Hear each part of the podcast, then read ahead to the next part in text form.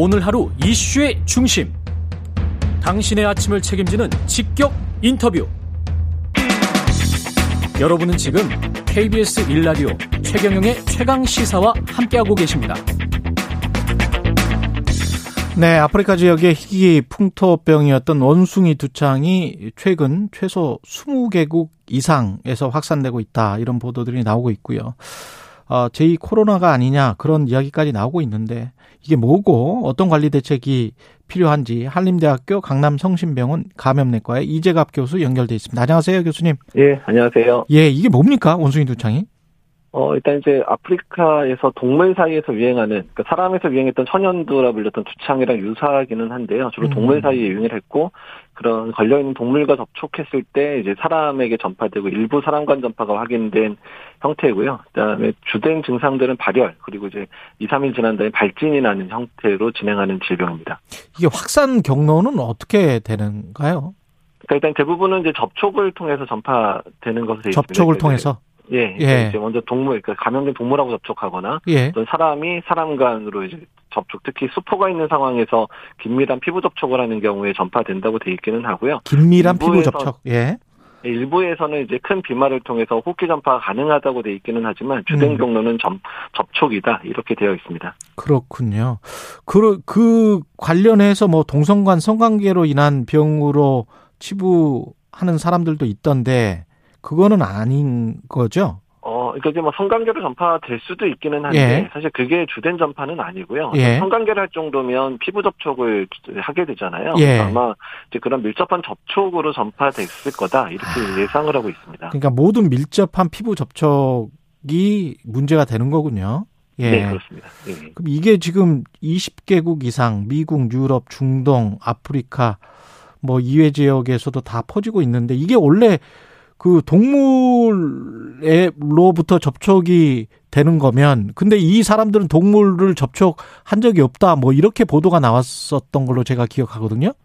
예, 그래서 일단 아직 역학조사가 이제 완전히 나오지는 않았는데요. 예. 아마 일부 뭐 아프리카 여행을 다녀온 사람이든 아니면 이제 수입된 동물로 인해서 감염된 사람이든 이런 사람이 특정 축제나 집회 같은 데 참석했는데 그 집회에 참석했던 사람들 중심으로 확산된 게 아니냐 정도가 좀 추정되고 있거든요. 아 집회 예. 예, 예. 그 예. 이후에 이제 각자 자기의 이제 그러니까 살던 곳에 가서 그 안에서 일부 이제 또 가족이라든지 접촉했던 분들한테 전파시킨 거다. 이렇게 좀 추정을 하고 있기는 합니다. 전파력이랄지 뭐 사망률이랄지 이런 거는 코로나랑 비교해서 어떻습니까? 어, 일단 이제 전파력과 관련된 부분은 이게 접촉을 통한 전파가 주된 거기 때문에요. 그렇죠. 그래서 이제 감염 재생산수가 따질 수 없을 정도로 좀 낮습니다. 음. 그래서 전파력 코로나에 비해서는 뭐 월등히 낮다고 얘기를 하고 있고요. 예. 그 다음에 이제 치명률과 이런 부분들은 이게 두 가지 형태가 아프리카에서 유행을 하고 있는데 지금 유행하는 게 서아프리카에서 유행하는 타입인데 좀 치명률이 낮은 편인데 한 1% 정도 되는데요. 예. 사실 이제 코로나19가 이제 오미크론 접어들면서 치명률이 0.1% 정도까지 떨어졌다고 하고 있잖아요. 예. 1%라고 해도 낮다기보다는 코로나에 비해서는 10배 정도 또 코로나 초기에 그런 치명률하고 유사하다 이렇게 보시면 될 것 같습니다. 근데 아까 그 피부 마찰 뭐 제가 궁금해서 그러는데 가령 이제 우리가 된장찌개 같은 거를 같이 떠먹는다. 그러면 네. 타액이나 뭐 이런 걸로도 어떻게 저 감염이 됩니까? 어, 일단 이제 타액이라고 하는 건 체액에 해당되는 부분을 통해서는 다 전파가 된다고 보시면 되는데요. 아, 네, 음식물이나 이런 거로 전파된 사례는 아직까지 확인되지는 않았습니다. 아 그렇군요. 이 그러면 크게 우려할 필요는 없나요? 확산될 가능성이 뭐 피부 접촉이고 그러면 일단 뭐 이제 지금 경로가 확실하지 않은데 여러 국가에 퍼졌기 때문에 그 역학조사를 통해서 이제 어떤 경로로 전파됐는지 확인은 필요할 것 같고요. 예. 그리고 아직은 이제 유행이 완전 통제되지 않은 상황이라 그러니까 국내 유입 가능성은 언제든 있는데 다만 전파 속도나 이런 문제는 크지 않으니까 그러니까 우리나라 유입되는 걸 잘 관찰하고 초기에 환자를 확인만 해나 한다면 크게 문제가 될 질환은 아니다. 즉 코로나19처럼 이렇게 팬데믹을 일으킬 질환은 아니다. 이렇게 판단을 하고 있습니다. 그렇군요. 그 예방 백신 치료제 뭐 이런 것도 이미 있다고 들었습니다. 그러니까 원숭이 두창용으로 개발됐던 거는 아니고요. 예. 천연두였던 불리는 이제 두창에 음. 대해서 개발된 약제가 원숭이 두창에 효과가 있다라고 알려져 있습니다. 그래서 예. 우리나라 같은 경우는 이제 북한이 두창 생물학적 테러 목적으로 이용할 수도 있다고 했기 때문에 전 국민 대상으로 수창 백신을 3,500만 명 정도 분을 지금 비축을 하고 있고요. 아, 치료제와 관련된 예. 부분은 이제 미국에서 주로 이제 허가가 된 약들인데 국내에 도입된 약은 없기는 없는데 현재 이제 아마 도입을 추진하고 있다 이렇게 이야기를 들었습니다. 그럼 그 혹시 관련해서 뭐 백신을 맞아야 될까요? 아니면 정부가 이렇게 공고를 하고 있습니까? 그 상황은 아니죠? 예, 그렇습니다. 뭐 전국민 예. 백신 접종을 할 논할 그런 상황들은 아니고요. 그렇죠. 혹시라도 국내 유입을 대비해서 일부 이제 그런 환자를 봐야 되는 의료진들 일부를 접종. 근데 이미 일부 이제 군의관들이나 이런 분들을 접종을 하신 분들이 실제로 있기는 있고요. 예. 그리고 이제 이게 노출 후에 한 4일 이내 접종, 백신을 맞으면 예방 효과가 있다고 알려져 있습니다. 노출 후 예방이 가능하기 때문에 혹시라도 국내 유입되면 접촉자들에 대해서 예방 접종을 할 수도 있겠다 정도로 알고 계시면 될 것 같습니다. 아직 뭐 우리가 유입됐다는 그런 보고는 없는 거잖아요, 지금 현재? 예, 그렇습니다. 사실 이제 이게 그 코로나하고 좀 다른 게 코로나는 호흡기 증상으로 이제 전파가 증상이 나타나니까 본인이 증상을 못 느끼면 모르고 지나가는 수도 있고 전파를 할 수도 있는데 이거는 음. 이제 증상이 발현되면 피부 발진이 나기 때문에 겉으로 드러나는 증상이 확실히 나타나니까 이거는 이제 본인이 알고 바로 진료를 받을 수 있게 되는 측면들도 있거든요. 예. 국내 유입이 돼도 아주 많은 사람이 확산되고 나서 늦게 뒤늦게 발견되고 이런 상황들은 없을 것 같아서 너무 음. 큰 확산에 걱정할 필요는 없어 보입니다.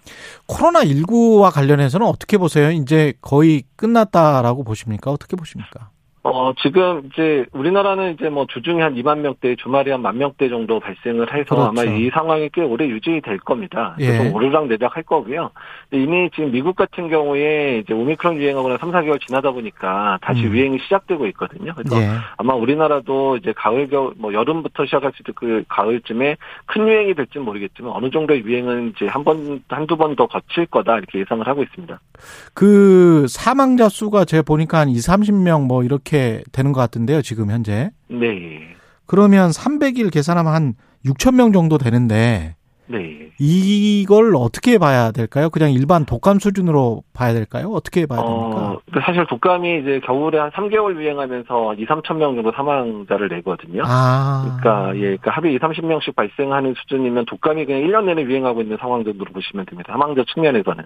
아, 그렇군요. 예, 그래서 이제 60대 이상에서 사망자가 거의 90% 이상 나오고 있는 상황이라 그래서 음. 60대 이상 어르신들은 지금 상황에서도 언제든 걸리면 사망하실 위험이 높으니까 음. 4차 접종 안 맞으신 분들 꼭 맞도록 지금 저희 권장을 하고 있는 이유가 지금 이런 그런 이유입니다. 거군요. 그러니까 네.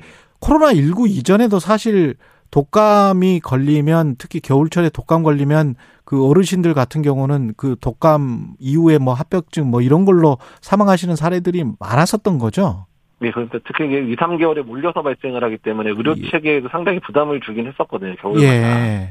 예, 근데 이제 코로나19는 매, 지금 1년 내내 이런 상황으로 가고 있으니까 이게 항, 항시적인 그런 부담으로 작용하고 있는 거죠. 그러면은 이 60세 이상은 4차 백신 접종을 하면 그나마 괜찮습니까? 예, 그러니까 2차만 맞으신 분, 그러니까 3차만 맞으신 분에 비해서 4차를 예. 맞으면 중증 예방 효과가 다시 올라가요. 다시 올라가고. 예, 그래서 90% 이상 예방이 되고 사망 예방 효과도 90% 넘는다 이렇게 나와 있거든요. 그래서 음. 이제 3차 접종하고 4개월 넘으신 3, 4개월 넘으신 분이나 예. 3차하고 감염되고 나서 3, 4개월 넘으신 분들은 다시 4차 접종 해 가지고 예. 올 여름과 가을의 유행을 대비해서 면역을 좀 더 올려 놓을 필요가 있으실 것 같습니다. 알겠습니다. 여기까지 듣겠습니다. 고맙습니다. 한림대학교 네, 강남성심병원 감염내과 이재갑 교수였습니다.